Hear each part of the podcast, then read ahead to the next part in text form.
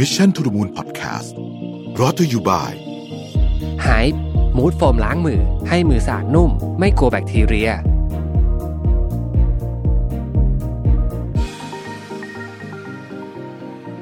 สวัสดีครับ ยินดีต้อนรับเข้าสู่ Mission to the Moon Podcast นะครับคุณอยู่กับรวิทานุสาหะครับผม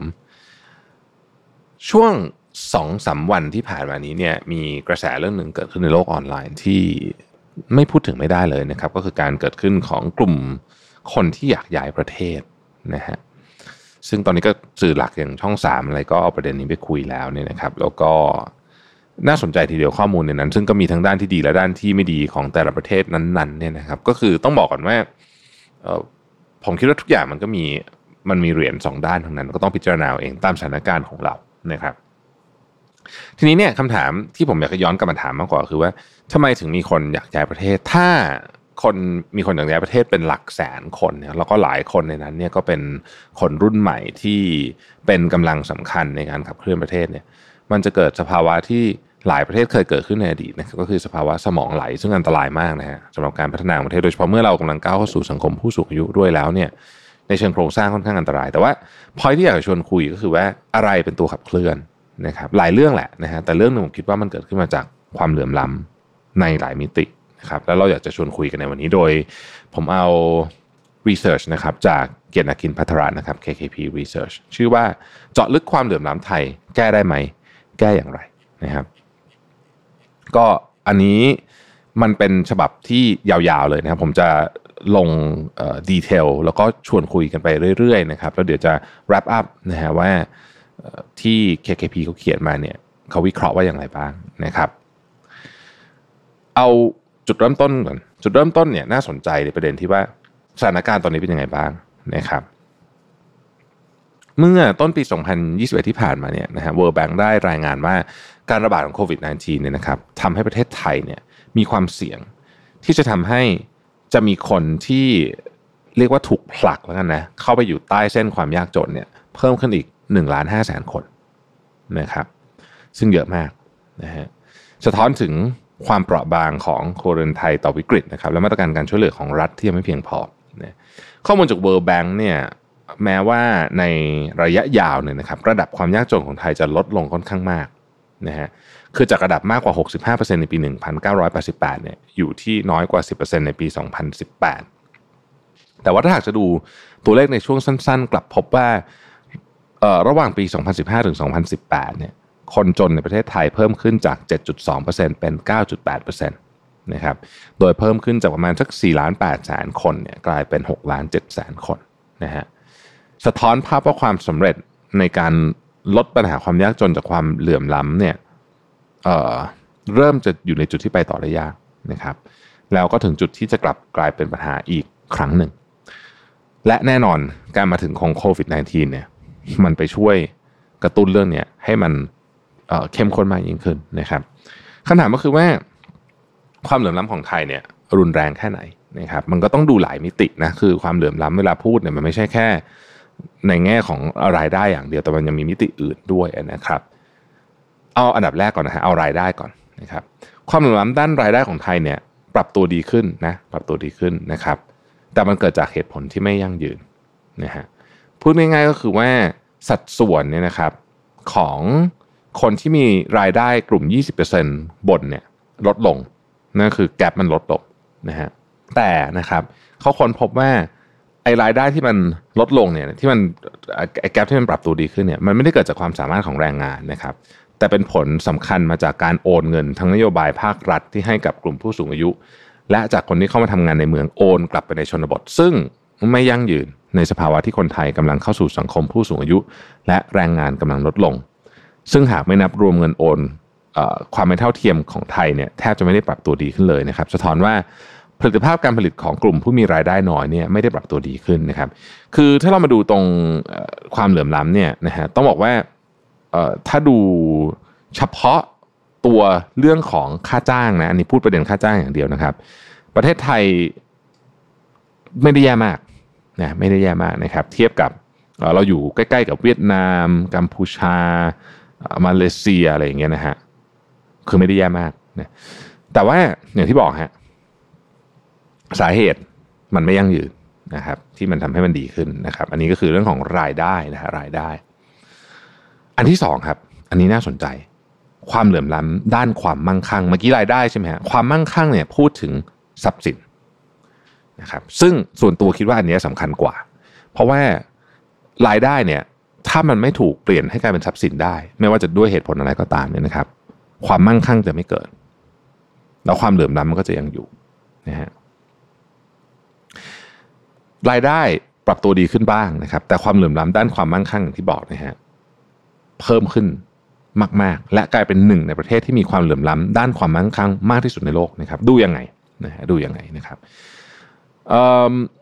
เครดิตสวิสนะฮะประเมินว่าคนที่รวยที่สุดในเชิงของความมั่งคั่งเนี่ยสิของไทยถือครองทรัพย์สินมากกว่า 77%ของคนทั้งประเทศ และคนที่รวยที่สุด 1%ของประเทศเนี่ยถือครองทรัพย์สินเฉลี่ยนะครับคนละ 33 ล้านบาท ผมเข้าใจว่าประมาณ 1 ล้านเหรียญสหรัฐเนี่ยนะที่เขาปรับตัวเลขกลับมา ต่างกันถึง 2,500 เท่าเมื่อเทียบกับค่าเฉลี่ยของกลุ่มคนที่จนที่สุด 20%แรกของประเทศนะครับทรัพย์สินที่ว่านี่คืออะไร ที่ดินเงินฝากธนาคารหุ้นอะไรพวกนี้นะฮะ ถือเป็นทรัพย์สินทั้งสิ้นนะครับในมิตินี้เมื่อเปรียบเทียบกับต่างประเทศเนี่ยนอกจากเราจะเป็นประเทศที่มีสัดส่วนความมั่งคั่งของคน 1%สูงที่สุดในโลกแล้วตามตัวเลขดังกล่าวนะครับยังเพิ่มขึ้นอย่างก้าวกระโดดด้วยคือสูงสุดแล้วเนี่ยยังเพิ่มขึ้นอย่างก้าวกระโดดด้วยนะครับ ซึ่งสาเหตุสำคัญที่ทำให้เกิดความเหลื่อมล้ำทางรายได้ก็เป็นเพราะว่าการเติบโตของเศรษฐกิจที่อยู่ในระดับต่ำกว่าการเติบโตของเช่นตลาดหุ้นไทยอย่างมากเลย นะฮะถ้าเราไปดูเส้นกราฟนะครับ GDP ของไทย แล้วไปพลอตกราฟอัตราผลตอบแทนของตลาดหุ้นเนี่ยจะเห็นว่าตลาดหุ้นนี่ตอบแทนดีกว่าเยอะมาก ๆ แบบสูงกว่าเป็นหลายเท่าตัวนะครับและอย่างที่บอกครับคน 10%ถือครองทรัพย์สิน 77%แล้วถ้าเกิดคุณอยู่ใน 1%บนสุดเนี่ยคุณจะถือครองทรัพย์สินมากกว่าคนที่อยู่ในกลุ่มล่าง 20%เนี่ยถึง 2,500 เท่านะฮะซึ่งอันนี้เนี่ยทำให้ผลักเราเนี่ยนะฮะ ใน Credit Suisse Global Wealth Data Book เนี่ยผลักเราเนี่ยไปอยู่ใกล้เคียงกับรัสเซียนะครับแล้วก็แล้วก็ห่างออกไปจากจากคนอื่นพอสมควรนะฮะคือคือพูดง่ายก็คือมีความเหลื่อมล้ำสูงมากนั่นเองนะฮะนี้ในมุมของความมั่งคั่ง ซึ่งอย่างที่ผมบอกผมว่าอันเนี้ยเป็นประเด็นที่สำคัญมากๆนะครับหรือจะบอกว่าสำคัญที่สุดก็ได้นะสำหรับตัวผมนะผมมองเรื่องความเหลื่อมล้ำด้านความมั่งคั่งเนี่ยเป็นผลลัพธ์ที่ชัดเจนนะฮะ อีกอันหนึ่งคือความเหลื่อมล้ำทางรายได้ของไทย ในความเป็นจริงอาจสูงกว่าตัวเลขทางการเหตุผลเพราะแบบนี้ฮะตัวเลขความเหลื่อมล้ำทางรายได้ของไทยเนี่ยมักอ้างอิงข้อมูลจากแบบสำรวจภาวะเศรษฐกิจและสังคมแห่งชาติที่มีความครบถ้วนที่สุดนะครับอย่างไรก็ตามกลุ่มตัวอย่างที่อยู่ในแบบสำรวจมีแนวโน้มจะเป็นกลุ่มคนรายได้น้อย เมื่อพิจารณารายได้ต่อคนต่อเดือนในปี 2017 จะพบว่าเมื่อเรียงข้อมูลตามรายได้จากน้อยไปมากครัวเรือนที่ตำแหน่งที่ 90นะฮะซึ่งมีทั้งหมด 100 ตำแหน่งเนี่ยมีรายได้อยู่ที่ระดับเพียง 21,133 บาทขอเน้นคำว่าครัวเรือนนะครับ อันนี้ไม่ใช่บุคคลนะฮะหมายความว่าคนไทยอีกกว่า 90%เนี่ยมีรายได้ต่อเดือนต่ำกว่าระดับนี้ ซึ่งถือว่าต่ำมาก ๆ เมื่อเทียบกับแหล่งข้อมูลอื่นๆสะท้อนให้เห็นภาพชัดเจนว่ามีคนบางกลุ่มที่มีรายได้ในระดับสูงกว่านี้ แต่ไม่ได้ถูกนับรวมในการสำรวจทำให้ตัวเลขรายได้ของกลุ่มคนรายได้สูงในแบบสำรวจ มีแนวโน้มต่ำกว่าความเป็นจริงนะครับ แล้วก็ตัวเลขความเหลื่อมล้ำมีแนวโน้มที่จะต่ำกว่าความเป็นจริงในเชิงที่ถ้าเรามองตัวเลขของการเก็บข้อมูล ข้อที่4นะครับ เศรษฐกิจไทยในช่วงที่ผ่านมาโตแบบไม่ทั่วถึงรวยกระจุกจนกระจายนะนี้ผมเชื่อว่าเราคงจะเห็นภาพพอสมควร ในมิติของการเติบโตของรายได้เนี่ยข้อมูลสะท้อนภาพชัดเจนว่ากลุ่มคนรายได้สูง มีรายได้ที่เติบโตสูงขึ้นเร็วกว่าคนรายได้น้อยนะครับในขณะที่การบริโภคของคนรายได้น้อยต้องมาจากการก่อหนี้ที่เพิ่มขึ้นสูงอย่างต่อเนื่อง เมื่อเป็นแบบนั้นสิ่งที่เกิดขึ้นก็คือว่าครัวเรือนมีรายรับนะฮะรายได้เนี่ยไม่เพียงพอกับรายจ่ายทำให้เกิดการก่อหนี้ นะฮะแล้วก็เกิดสิ่งที่เรียกว่า debt service ratio ที่สูง สูงอยู่ในระดับที่น่ากังวลเลยทีเดียวนะครับ เราเคยอ่านข่าวประเด็นนี้ในอาจจะในสื่อต่างๆนะครับ ว่านี่ครัวเรือนประเทศไทยเนี่ยสูงมากนะฮะเนี่ยมันก็มีสาเหตุมาจากเรื่องนี้ด้วยนะครับ แม้ว่าข้อมูลนี้เนี่ยส่วนหนึ่งอาจจะท้อน ภาพว่าครัวเรือนระดับล่างของไทย สามารถเข้าถึงแหล่งเงินทุนได้ดีขึ้น เพราะวันนี้มันเป็นการเก็บข้อมูลเชิง Official ใช่ไหมแต่ก็ปฏิเสธไม่ได้ว่าปัญหานี้ครัวเรือนที่เร่งขึ้นในคนรายได้น้อยจะท้อนภาพความเหลื่อมล้ำและความเปราะบางของครัวเรือนอย่างชัดเจนนะฮะอันนี้ฉายภาพให้ดู ทีนี้คำถามก็คือว่าเหตุใดประเทศไทยเหลื่อมล้ำสูง และอนาคตจะเป็นยังไง ถ้าถามว่าเหตุใดก็ต้องตอบว่ามี 2 ข้อนะครับ ข้อที่1นนะครับคือปัจจัยภายนอกนะฮะเช่น เทคโนโลยี disruption โควิดอะไรพวกนี้สองปัจจัยภายในนะครับโครงสร้างทางเศรษฐกิจ นโยบายเศรษฐกิจ นโยบายตลาดแรงงาน นโยบายภาษีนะฮะซึ่งมันก็เกิดขึ้นจากการผสมกันนี่แหละนะนี่คือสาเหตุนะครับ ซึ่ง KKP เขาก็พยายามที่จะอธิบายมาว่ามันมีอะไรบ้างนะครับ ที่เป็นประเด็นอะเอาที่อันที่หนึ่งอันแรกนะครับ ความเหลื่อมล้ำเกิดจากราคาสินค้าเกษตรตกต่ำอืม นะฮะเขาบอกว่าแม้ว่าความเหลื่อมล้ำไทยเนี่ยจะลดลงมาอย่างต่อเนื่องในช่วง 30 ปีที่ผ่านมาจากเศรษฐกิจที่มีการพัฒนามาตามลำดับ แต่ในปี 2015 เนี่ยภาพรวมความเหลื่อมล้ำทางรายได้ของไทยกลับแย่ลงอีกครั้งหนึ่งสาเหตุเกิดจากว่าคนไทยสัดส่วน 31%ทำงานอยู่ในภาคเกษตร ในขณะที่ภาคเกษตรเนี่ยสร้างรายได้ประมาณ 7%ให้กับประเทศนะครับ ซึ่งกลุ่มคนกลุ่มนี้เนี่ยถูกกระทบจากปัจจัยภายนอกเยอะ เกิดอะไรขึ้นในปี 2015 2015เนี่ยเป็นช่วงเวลาที่น้ำมันราคาตกต่ำทั่วโลก ดึงให้สินค้าที่เป็นคอมมอนดิตี้ทั้งหลายเนี่ยรวมถึงสินค้าเกษตรเนี่ยตกต่ำลงไปด้วย แล้วก็ยังไม่สามารถฟื้นกลับมาได้นะครับผลกระทบที่สำคัญที่เกิดขึ้นกับเกษตรกรที่มีรายได้น้อยอยู่แล้วเนี่ยยิ่งมีรายได้น้อยไปอีกนะฮะซึ่งนี้ก็สะท้อนจากการชะลอตัวของรายได้ภาคเกษตร ซึ่งชัดเจนอันนี้นะครับ อันนี้คืออันที่หนึ่งเนี่ยพูดง่ายๆคือว่าเรามีคนอยู่ในภาคนี้เยอะ แต่ว่า contribution ทางเชิงรายได้เนี่ยยังไม่เยอะนะครับงานวิจัยหลายชิ้นเนี่ยชี้ให้เห็นว่าโลกาภิวัตน์ globalization ทั้งแง่ของการค้าและการลงทุนประกอบกับเทคโนโลยีใหม่ๆเนี่ยทำให้เกิดความเหลื่อมล้ำมากขึ้นนะครับในกรณีของไทยเนี่ยนะครับโครงสร้างอุตสาหกรรมที่คนรายได้น้อยทำงานอยู่ในภาคเกษตรมีมากนะฮะแล้วเรายังไม่ได้ใส่เทคโนโลยีเข้าไปในนั้นมากนะครับทำให้ efficiency มันต่ำลง มันเกิดความเหลื่อมล้ำมากขึ้นนะครับ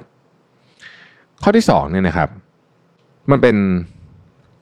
คำถามแล้วกันนะเป็นการตั้งคำถามว่า เกิดมาจนแต่สร้างตัวจนร่ำรวยเป็นไปได้จริงหรือไม่นะครับเขาบอกว่าอย่างนี้ฮะความเหลื่อมล้ำที่เกิดขึ้นในไทยจะถูกขับเคลื่อนบางส่วนจากปัจจัยภายนอกที่ไม่สามารถควบคุมได้ แต่ KKP Research ประเมินว่าไทยมีปัจจัยทางนโยบายที่ถูกกำหนดจากรัฐ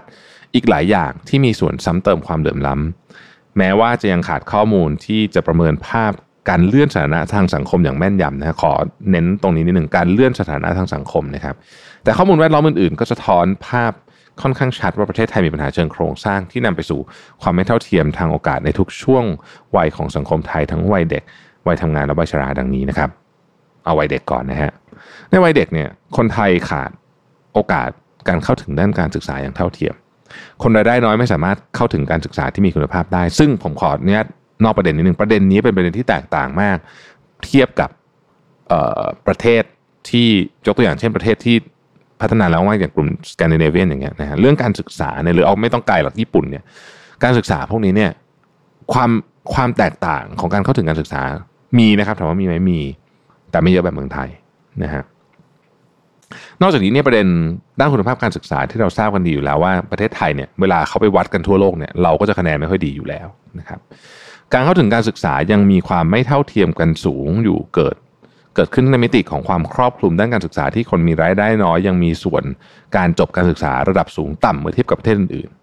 แม้ว่าขอเน้นตรงนี้ทีหนึ่งแม้ว่าการใช้จ่ายภาครัฐด้านการศึกษาของไทย จะอยู่ในระดับที่สูงทัดเทียมกับหลายประเทศที่พัฒนาแล้วนะครับ ผมเอาข้อมูลตรงนี้ให้ดูนิดนึงนะครับ education spending เนี่ยเป็นเปอร์เซ็นต์เนี่ยนะฮะเราเนี่ยอยู่ในระดับใกล้เคียงกับประเทศต่างๆ เหล่านี้นะครับ เวียดนามนะฮะ จีนเอสโตเนียออสเตรเลียนะครับเราเนี่ยใช้ education spending เนี่ยเยอะกว่าเดนมาร์กนะฮะเยอะกว่าออสเตรียเยอะกว่าเยอรมันนะฮะเยอะกว่าอังกฤษนะฮะแต่น้อยกว่าสหรัฐอเมริกา น้อยกว่าสิงคโปร์แปลว่าเทียบกันแล้วนะฮะไม่ได้ใช้น้อย ไม่ได้ใช้น้อย คือหมายถึงว่าใช้เงินไม่น้อยนะครับ ซึ่งมันก็สะท้อนมองว่าปัญหาไม่ได้อยู่ที่งบน้อยเกินไป แต่ว่ามันเป็นปัญหาว่าการงบเนี่ยไม่ได้ถูกนำมาใช้แก้ปัญหาการศึกษาอย่างจริงจังและมีประสิทธิภาพ ซึ่งมันสอดคล้องกับตัวเลขคะแนนโอเน็ตในแต่ละกลุ่มโรงเรียนที่สะท้อนภาพความเหลื่อมล้าในมิติของคุณภาพด้านการศึกษานะครับ ความเหลื่อมล้าเชิงคุณภาพเนี่ยยิ่งส่งเสริมให้ครัวเรือนรายได้สูง สามารถส่งลูกหลานไปเรียนพิเศษ และเข้ามาวิทยาลัยชั้นนำของไทยได้นะครับ จึงทำให้แม้คนจะได้รับการศึกษาในระดับเดียวกัน แต่คนที่เกิดมาในครอบครัวที่ร่ำรวยกว่าเนี่ยก็มีแนวโน้มจะได้งานที่ดีกว่าและรายได้สูงตามไปด้วย ปัญหาการศึกษาที่ไม่เท่าเทียมกันในลักษณะนี้จึงเป็นหนึ่งในต้นต่อของความเหลื่อมล้ำทางรายได้ของไทยนะครับ ที่ณปัจจุบันนี้ก็ต้องบอกว่ายังมีอยู่เยอะมากนะฮะอันที่สองคือเข้าสู่วัยแรงงานภาคแรงงานนะครับ แรงงานไม่มีอำนาจต่อรอง และถ้าคุณอยากทำธุรกิจธุรกิจรายเล็กก็แข่งขันยากนะครับ ในชีวิตวัยทำงานหลังเรียนจบเนี่ยหากคนหนึ่งเลือกเข้าไปทำงาน รับค่าแรงจะเติบโตได้ช้ามาก ตั้งแต่ปี 2015 เป็นต้นมาที่เศรษฐกิจไทยเริ่มชะลอตัวลงนะครับส่งผลให้ค่าจ้างแรงงานแทบไม่เติบโตขึ้นเลย และอยู่ในระดับต่ำกว่าการเจริญเติบโตของ GDP ด้วยซ้ำซึ่งส่วนหนึ่งสะท้อนภาพการเติบโตทางเศรษฐกิจที่กระจุกตัวอยู่ในกลุ่มทุน และไม่ส่งผ่านไปถึงแรงงาน โดยเฉพาะอย่างยิ่งในประเทศไทยที่ยังขาดกฎหมายที่กำกับการแข่งขันทางการค้าอย่างเป็นระบบนะครับทำให้ธุรกิจหลายแห่งสามารถเพิ่มกำไรผ่านการผูกขาด ในขณะที่แรงงานมีอำนาจต่อรองน้อยลง ที่น่ากังวลไปกว่านั้นก็คือว่าเรายังขาดกฎหมายคุ้มครองแรงงานที่เหมาะสม และนโยบายช่วยเหลือและสร้างโอกาสให้กับคนรายได้น้อยด้วย สิทธิแรงงานของไทยอยู่ในระดับค่อนข้างต่ำนะฮะและสัดส่วนของแรงงานยังทำงานอยู่ในภาคเศรษฐกิจที่มีความเปราะบางสูงอีกด้วย อีกทางเลือกหนึ่งนะครับ สมมุติว่าไม่ได้ไปทำงานกับบริษัทห้างร้านต่างๆ ไปเปิดธุรกิจเองเป็นยังไงนะครับ งานวิจัยของสถาบันวิจัยเศรษฐกิจป่วยอึ้งพากรให้ข้อมูลว่าบริษัทที่ใหญ่ที่สุด 5%เนี่ยนะครับมีสัดส่วนกำไรถึง 60%ของรายรับทั้งหมด ซึ่งเป็นความเหลื่อมล้ำในมิติของธุรกิจที่น่ากังวลมากเช่นกัน ซึ่งส่งผลต่อเนื่องมายังธุรกิจเล็ก ๆ ที่ไม่สามารถแข่งขันได้เต็มที่ ยิ่งไปกว่านั้นการเข้าถึงบริการทางการเงินของไทยก็ยังไม่ทั่วถึง โดยบริษัทรายใหญ่ สามารถเข้าถึงแหล่งเงินทุนได้มากกว่า และหลากหลายนะครับช่องทาง ช่องหลากหลายช่องทางกว่าด้วยนะครับ ภาพนี้สะท้อนเห็นชัดมาก ๆ เลยตอนที่เกิดวิกฤตโควิดนี่เองนะฮะข้อที่ 3 คือขาดระบบสวัสดิการและกลไกในการลดความเหลื่อมล้ำนะครับ พอเข้าถึงวัยเกษียณเนี่ยไทยเองก็ยังขาดสวัสดิการจากรัฐที่เพียงพอเพื่อคุณภาพชีวิตที่ดีในบ้านปลาย แม้ด้านสาธารณสุขที่ประเทศไทยเนี่ยถือเป็นหนึ่งในประเทศที่มีระบบรองรับที่ดีมาก ซึ่งช่วยเพิ่มคุณภาพชีวิตให้กับคนรายได้น้อยและคนชราแต่เรายังขาดนโยบายสวัสดิการอื่นๆ โดยเฉพาะการกระจายรายได้ผ่านการเก็บภาษีคนรวย และช่วยเหลือคนจนนะครับหรือที่เรียกว่า redistributive policy นะฮะอย่างเป็นรูปธรรมนะครับ โดยแม้ตราภาษีไทยจุดอันดับที่ค่อนข้างสูง แต่ผลต่อการนำไปใช้เพื่อความลดความไม่เท่าเทียมยังยังยังได้ยังทำได้ไม่เยอะนะครับ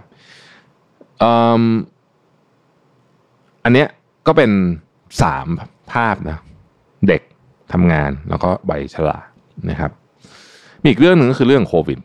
นะฮะโควิดเนี่ยทำให้สถานการณ์ของความเหลื่อมล้ำเนี่ยแย่ลงทำไมนะฮะข้อที่หนึ่งนะครับโควิดกระทบรายได้ของคนกลุ่มฐานพีระมิดรุนแรงกว่าคนกลุ่มบนก็คือคนจนโดนมากกว่านั่นเองกลุ่มแรงงานรายได้น้อยไม่ใช่ลูกจ้าง อาชีพรับจ้างทั่วไปหาบเล่แผงลอย พวกนี้เปราะบางมากๆพอเจอโควิดปุ๊บนะฮะ work from home ไม่ได้อย่างที่ผมพยายามพูด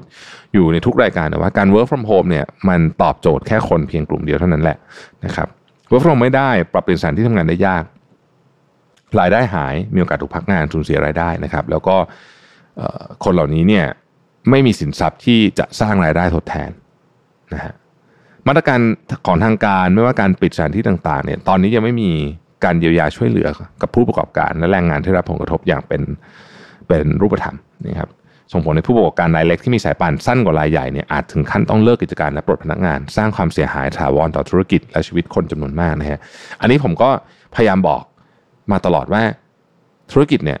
ถ้ามันเกิดเหตุการณ์แบบนี้ขึ้นแล้วปล่อยเขาเจ๊งไปเนี่ยนะฮะคอนกลับมาเนี่ยจะเรียกทุกคนกลับมามันไม่ได้กลับมาได้นะฮะเพราะฉะนั้นเนี่ยโครงสร้างมันจะบิดเบี้ยวไปหมดเลย เรื่องนี้เป็นสิ่งที่ต้องระวังนี่คือสาเหตุว่าทำไมหลายประเทศเนี่ย เป้าหมายหลักของเขาคือ ไม่ไม่ใช่ว่าจะแจกเงินไปเรื่อยๆหรือยังไง แต่เป้าหมายหลังเขาคือทำยังไงก็ได้ให้บริษัทไม่เลิกจ้าง ก็คือให้เงินเนี่ย อาจจะเป็นวิธีการว่า โอเค คุณรับค่าจ้าง 60% 70%นะรัฐบาลออกครึ่งหนึ่งบริษัทออกครึ่งหนึ่งมีข้อแม้ว่าห้ามเลิกจ้างแบบนี้เป็นต้นนะฮะ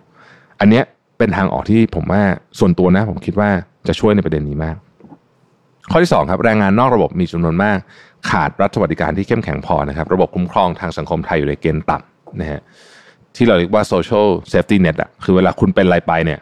คุณพอจะจะพึ่งพาหน่วยงานของของรัฐได้เนี่ยประเทศไทยเนี่ยอันเนี้ย เราเราน้อยกว่าจริงต้องยอมรับนะฮะอะเราคิดอย่างนี้แล้วกันนะครับ โดยรัฐบาลไทยเนี่ยใช้เงินในเรื่องของการคุ้มครองทางสังคมเนี่ยคิดเป็น 3.7%ของ GDP ตต่ำกว่าหลายประเทศในภูมิภาคนะครับ เวียดนามใช้ 6.3 ไต้หวันใช้ 9.7 เกาหลีใต้ใช้ 10.1 ญี่ปุ่นใช้ 23.1 ส่วนหนึ่งมาจากการที่แรงงานไทยอยู่นอกระบบประกันสังคม ในสัดส่วนที่สูงคือประมาณ 54%ของแรงงานทั้งหมดนะฮะโดยเฉพาะการจ้างงานในภาคการค้าการโรงแรม และภาคบริการต่างๆ ซึ่ง ภาคเหล่านี้ได้รับผลกระทบรุนแรงมากจากโควิดอยู่แล้วนะครับ พอไม่มี social safety net นะครับ ก็ยิ่งทำให้คุณภาพชีวิตของคนกลุ่มนี้เนี่ยอยู่ในความเสี่ยงมากขึ้นไปอีกนะครับ ข้อที่3นะฮะความเหลื่อมล้ำทางเทคโนโลยีถูกเร่งจากโควิด -19 ยิ่งไปซ้ำเติมเรื่องความเหลื่อมล้ำทางรายได้และโอกาสนะครับโควิด -19 เนี่ยทำให้โลกแห่งอนาคตมาถึงเร็วขึ้นเราทราบดีนะฮะความเสี่ยงจากโรคระบาดทำให้ธุรกิจจำนวนมากเปลี่ยนไปใช้เครื่องจักร เปลี่ยนไปทำ automation แทนแรงงานแทนคน นะครับผู้ประกอบการเนี่ยปรับตัวไปทำธุรกิจออนไลน์ผ่านแพลตฟอร์มมากขึ้น ภายใต้เทรนด์การเปลี่ยนแปลงด้านเทคโนโลยีนี้มันจะเกิดสิ่งที่เรียกว่า digital divide นะครับไม่ว่าจะเป็นการเข้าถึงอุปกรณ์สื่อสารดิจิทัลคอมพิวเตอร์อินเทอร์เน็ตต่างๆที่แตกต่างกันเราเห็นแล้วตอนเรียนจากที่บ้านเนี่ยมันทำไม่ได้เยอะมากนะฮะในในกลุ่มนี้นะครับ แล้วก็คนที่ไม่สามารถเข้าถึงและขาดทักษะทางดิจิทัลเนี่ยจะมีแนวโน้มจะเป็นครัวเรือนรายได้น้อย ยิ่งถูกทิ้งห่างไปอีก นะฮะซึ่งมันกระทบหมด อย่างกรณีเคสของเอเรื่องแอปพลิเคชันต่างๆ กับสมาร์ทโฟนเนี่ยก็เป็นตัวอย่างที่ดีหนึ่งนะฮะของ digital divide นะครับข้อที่สี่เนี่ยนะครับการเข้าสู่สังคมผู้สูงอายุเนี่ยจะทำให้ความเหลื่อมล้ำเนี่ยยิ่งแย่ลงนะฮะคือคือมันอย่างนี้ฮะคือการเข้าก้าวสู่สังคมผู้สูงอายุเนี่ยมันส่งผลต่อเศรษฐกิจไทยแบบนี้ มันจะเกิดปัญหาที่เราคุ้นชินว่าคำว่าแก่ก่อนรวยนะฮะซึ่งไอ้คำว่าแก่ก่อนรวยเนี่ยมันจะรุนแรงกว่าในกลุ่มคนจน เนื่องจากกลุ่มคนจนมีรายได้ต่ำนะฮะการสะสมความมั่งคั่งที่ต่ำมีปัญหาหนี้ครัวเรือนที่สูง เมื่อคนกลุ่มนี้เข้าสู่วัยชรานะครับ ก็ยังไม่ได้เตรียมพร้อมด้านการเงินนะฮะก็นี่แหละ จะมีปัญหานะครับ นอกจากนี้เนี่ยอีกประเด็นหนึ่งน่าสนใจคือว่า ข้อมูลโครงสร้างอายุหัวหน้าครอบครัวในกลุ่มคนที่มีรายได้ต่ำสุด 20%แรกของประเทศ ยังสะท้อนว่า ครัวเรือนรายได้น้อยมีโอกาสเจอปัญหาจากสังคมสูงวัยรุนแรงมากกว่าด้วยนะครับพหัวหน้าครอบครัวของครัวเรือนที่รายได้น้อยอยู่ในกลุ่มคนอายุมากกว่า 65 ปี คือรายได้น้อย กลุ่มคนครอบครัวเรือนที่มีรายได้น้อยเนี่ยมีหัวหน้าครอบครัวที่อายุมากกว่าด้วยนะฮะมากกว่าค่าเฉลี่ยด้วยเนี่ยก็ยิ่งไปซ้ำเติมปัญหานี้ขึ้นไปอีกนะครับการเมืองก็เกี่ยวนะฮะการเมืองเนี่ยหนึ่งเป็นเขาบอกว่าเป็นหนึ่งใน รากลึกของปัญหาความเหลื่อมล้ำนะฮะการขาดกลไกที่ช่วยลดความเหลื่อมล้ำเป็นหนึ่งในผลพวงที่เกิดจากสถาบันการเมืองที่มีลักษณะไม่เชื่อมโยงกับความรับผิดชอบต่อส่วนรวมหรือว่า accountability แนวคิดนี้ถูกนำเสนอโดยเดรอนอาซิมูโกนะครับเป็นนักเศรษฐศาสตร์ เป็นอาจารย์ที่ MIT เป็นถ้าผมจำไม่ผิดแกเป็นแกเกิดที่ตุรกีเป็นคนเป็นคนตุรกีนะฮะแต่ว่าสอนสื่อที่อเมริกา ซึ่งเสนอว่าในระบบการเมืองแบบประชาธิปไตยโดยสมบูรณ์ที่ทุกคนมีอำนาจทางการเมืองเท่าเทียมกันจริงๆเนี่ยการกำหนดนโยบายของภาครัฐจะเอื้อต่อการกระจายรายได้ให้กับคนทุกกลุ่มในสังคมมากกว่า และสร้างการเติบโตที่ทั่วถึง เนื่องจากประชาชนมีอำนาจในการออกเสียงเลือกตั้งและแสดงความคิดเห็นนะครับมีการตรวจสอบทวงดุลในการทำงานของภาครัฐอย่างอิสระและเป็นระบบ และมีการบังคับใช้กฎหมายอย่างเป็นธรรมไม่เลือกปฏิบัติไม่สองมาตรฐาน ไม่เอื้อประโยชน์ต่อพวกพ้อง ซึ่งทั้งหมดนี้จะสร้างแรงกดดันให้รัฐ ต้องพยายามผลักดันนโยบายที่กระจายผลประโยชน์ จากการเติบโตทางเศรษฐกิจให้กับประชาชนอย่างทั่วถึงมากยิ่งขึ้นนะครับ KKP Research บอกว่าในกรณีของไทยจะพบว่าระบบการเมืองไทยมีการพัฒนาช้ากว่าประเทศอื่นและมีการเปลี่ยนกลับไปกลับมาหลายครั้งนะครับแตกต่างจากประเทศอย่างเช่นไต้หวันและเกาหลี ซึ่งเขาก็เคยมีปัญหาเรื่องการเมืองมาก่อน แต่ว่าเขาเดินแน่แล้วก็ ปรับรูปแบบเข้าสู่ความเป็นประชาธิปไตยอย่างชัดเจน ซึ่งพัฒนาการของสถาบันการเมืองที่ช้าและและอ่อนคุณภาพของไทย เป็นสาเหตุสำคัญที่เรานำไปสู่วัฏจักรของการกระจุกตัวของอำนาจทางการเมืองและความเหลื่อมล้ำนะฮะรูปแบบนโยบายที่ไม่เป็นธรรมยิ่งทำให้เหลื่อมล้ำนะครับข้อมูลจาก World Competitiveness Report 2019 แสดงให้เห็นผลลัพธ์หลายอย่าง ที่เกิดขึ้นต่อเนื่องจากระบบทางการเมืองที่ขาดประสิทธิภาพของไทยนะฮะอันนึง เล่าเรื่องนี้ก่อนแล้วกันก็คืออันดับความโปร่งใสของไทยนะฮะไอ้ corruption index เนี่ยเราอยู่ที่ 101นะฮะอินโดนีเซียอยู่ที่ 85 เวียดนามอยู่ที่ 96นะครับมาเลเซีย 51 เกาหลีใต้อยู่ที่ 39นะฮะไต้หวัน 28 แล้วก็ญี่ปุ่น 20นะฮะซึ่งอันเนี้ยก็เป็นอันที่ชัดเจนว่าเออปัญหาคอร์รัปชันในเมืองไทยเนี่ยรุนแรงเสรีภาพสื่อนะฮะเราอยู่ที่ 113นะฮะจาก 141 ประเทศนะครับ เรื่องของความปลอดภัยเราอยู่ที่ 95นะฮะเรื่องของความโปร่งใสเราอยู่ที่ 85 เรื่องของการปกป้องทรัพย์สินทางปัญญาเราอยู่ที่ 73นะฮะเรื่องของเอ่อการเอ่อกฎหมายกำกับการแข่งขันนะฮะอันเนี้ยพวกเนี้ยไม่ดีหมดเลยนะฮะอยู่อยู่ที่ค่อนไปทางหลังหมดนะฮะเพราะฉะนั้นเราก็จะเห็นว่าเออเรื่องนี้มันก็เป็นเรื่องที่ควรจะต้องมาถูกนำมา จัดการพัฒนาปรับปรุงและพูดคุยด้วยนะครับ ความเหลื่อมล้ำเนี่ยมันไม่ได้มีปัญหากับเฉพาะคนที่คนยากจนเท่านั้นนะฮะความเหลื่อมล้ำนี่มีปัญหากับทุกคนทำให้เศรษฐกิจของทั้งประเทศเนี่ย เติบโตช้านะครับแล้วสร้าง KKP Research ว่าสร้างวงจรอุบาทที่ทำให้เศรษฐกิจโตต่ำอย่างต่อเนื่องนะฮะแล้วก็ทำให้เราเนี่ย ไม่หลุดจากไอ้ middle income trap เนี่ยสักทีหนึ่งนะเราอยู่ middle income trap มาไม่รู้กี่ปีแล้วนะฮะซึ่งการแก้ไขความเหลื่อมล้ำต้องทำอย่างเป็นระบบนะครับมันมีหลายปัจจัยปัจจัยที่หนึ่งคือปัจจัยเชิงสถาบันนะฮะเช่นเรื่องของอำนาจทางการเมืองนะฮะปัจจัยขับเคลื่อนนะครับ เช่นการเข้าถึงการศึกษา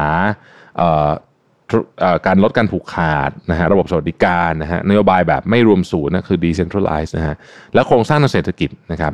แรงงานอยู่ในภาคเกษตรส่วนใหญ่ แล้วก็ เรากำลังเข้าสู่สังคมผู้สูงอายุ อันเนี้ยมันต้องเปลี่ยน incentive ด้วย เปลี่ยน incentive ให้เขาทำเกษตรที่มีคุณภาพมากขึ้น หรือพูดจริงๆก็คือ switch มาอยู่ในภาคส่วนที่ generate รายได้มากขึ้นนะครับ เช่นส่วนของ healthcare อะไรอย่างเงี้ยเป็นต้นเนี่ยนะครับ แล้วทั้งหมดทั้งมวลนี้รวมกับเรื่องของประชาชนและสื่อนะครับ สามารถที่จะวิพากษ์วิจารณ์และตรวจสอบถงดุลได้นะครับ แล้วก็นโยบายของภาครัฐที่กระจายโอกาสทางเศรษฐกิจเนี่ยไอเนี้ยคือโครงสร้างทั้งหมดที่ มีแนวโน้มว่าถ้าทำได้นะฮะก็จะช่วยลดความเหลื่อมล้ำได้นะครับ สรุปนะฮะว่ากลไกความเหลื่อมล้ำสำคัญเนี่ยนะครับ แบ่งออกเป็น 5 กลุ่มนะฮะถ้าจะแก้นะหนึ่งกลไกเศรษฐกิจที่เอื้อต่อการแข่งขันที่เสรีและเป็นธรรมสองกลไกทางภาษี กระจายรายได้และความมั่งคั่งนะฮะสามกลไกสวัสดิการของรัฐสี่กลไกบังคับใช้กฎหมายที่เข้มแข็ง และห้ากลไกกระจายอำนาจทางการเมืองและการคลัง นะครับ ซึ่งเขาก็จบแบบนี้นะ ผมก็รู้สึกว่าเป็นการจบที่เราที่เราน่าคิดมากเลยนะฮะ KKP Research เนี่ยพบว่าความเหลื่อมล้ำไม่ใช่เรื่องที่หลีกเลี่ยงไม่ได้ หากคือทางเลือกนโยบาย ในขณะที่นโยบายใด ๆ ก็ไม่สามารถขจัดความเหลื่อมล้ำได้ทั้งหมด แต่นโยบายที่ดีย่อมลดช่องว่างที่นับวันจะยิ่งถ่างขึ้นให้แคบลง สร้างโอกาสที่เท่าเทียมกันมากขึ้น และป้องกันไม่ให้คุณภาพชีวิตของประชาชนถูกกำหนดด้วยสถานภาพทางครอบครัว และความสามารถในการเข้าถึงทรัพยากรทางเศรษฐกิจ และอำนาจทางการเมืองที่แตกต่างกันแบบไม่มีทางเลือกได้ พัฒนาการทางเศรษฐกิจและการเติบโตไม่จำเป็นต้นแรกมาด้วยความเหลื่อมล้าที่รุนแรง การคำนึงถึงประชาชนทุกกลุ่มในการออกนโยบายภาครัฐ และความตั้งใจจริงในการยกระดับคุณภาพชีวิต คือจุดเริ่มต้นที่นำไปสู่การเปลี่ยนแปลงนะครับ คุณ KKP Research นะครับสำหรับข้อมูลใครอยากอ่านฉบับเต็มไปดาวน์โหลดในเว็บไซต์ของ KKP Research ได้เลยนะครับรายงานฉบับนี้ไม่ยาวครับประมาณสัก 15 หน้าเท่านั้นเอง14-15 หน้าเท่านั้นเองนะฮะแล้วก็ทำให้เราฉายภาพให้เห็นมากขึ้นนะฮะผมปิดท้ายอย่างนี้แล้วกันผมว่าเรื่องนี้เป็นเรื่องใหญ่มากนะฮะแล้วก็แล้วก็ผมคิดว่าเราทุกคนเนี่ยต้องช่วยกัน เพราะว่ามันไม่มีทางเกิดขึ้นจากคนเพียงคนเดียว มันต้องช่วยกันมันต้องช่วยกันหลายภาคส่วนจริง ๆ แต่ก่อนจะเริ่มทำอะไรก็ตามเราต้องยอมรับก่อนว่า เรื่องนี้เป็นปัญหา เพราะถ้าเกิดเราไม่ยอมรับถึงการมีอยู่ของปัญหาเนี่ยเราก็ไม่มีทางแก้ปัญหาได้นะครับ ขอบคุณที่ติดตาม Mission to the Moon นะครับแล้วเราพบกันใหม่วันพรุ่งนี้ครับ สวัสดีครับ Mission to the Moon Podcast Presented by Hype มูดโฟมล้างมือ ให้มือสะอาดนุ่ม ไม่กลัวแบคทีเรีย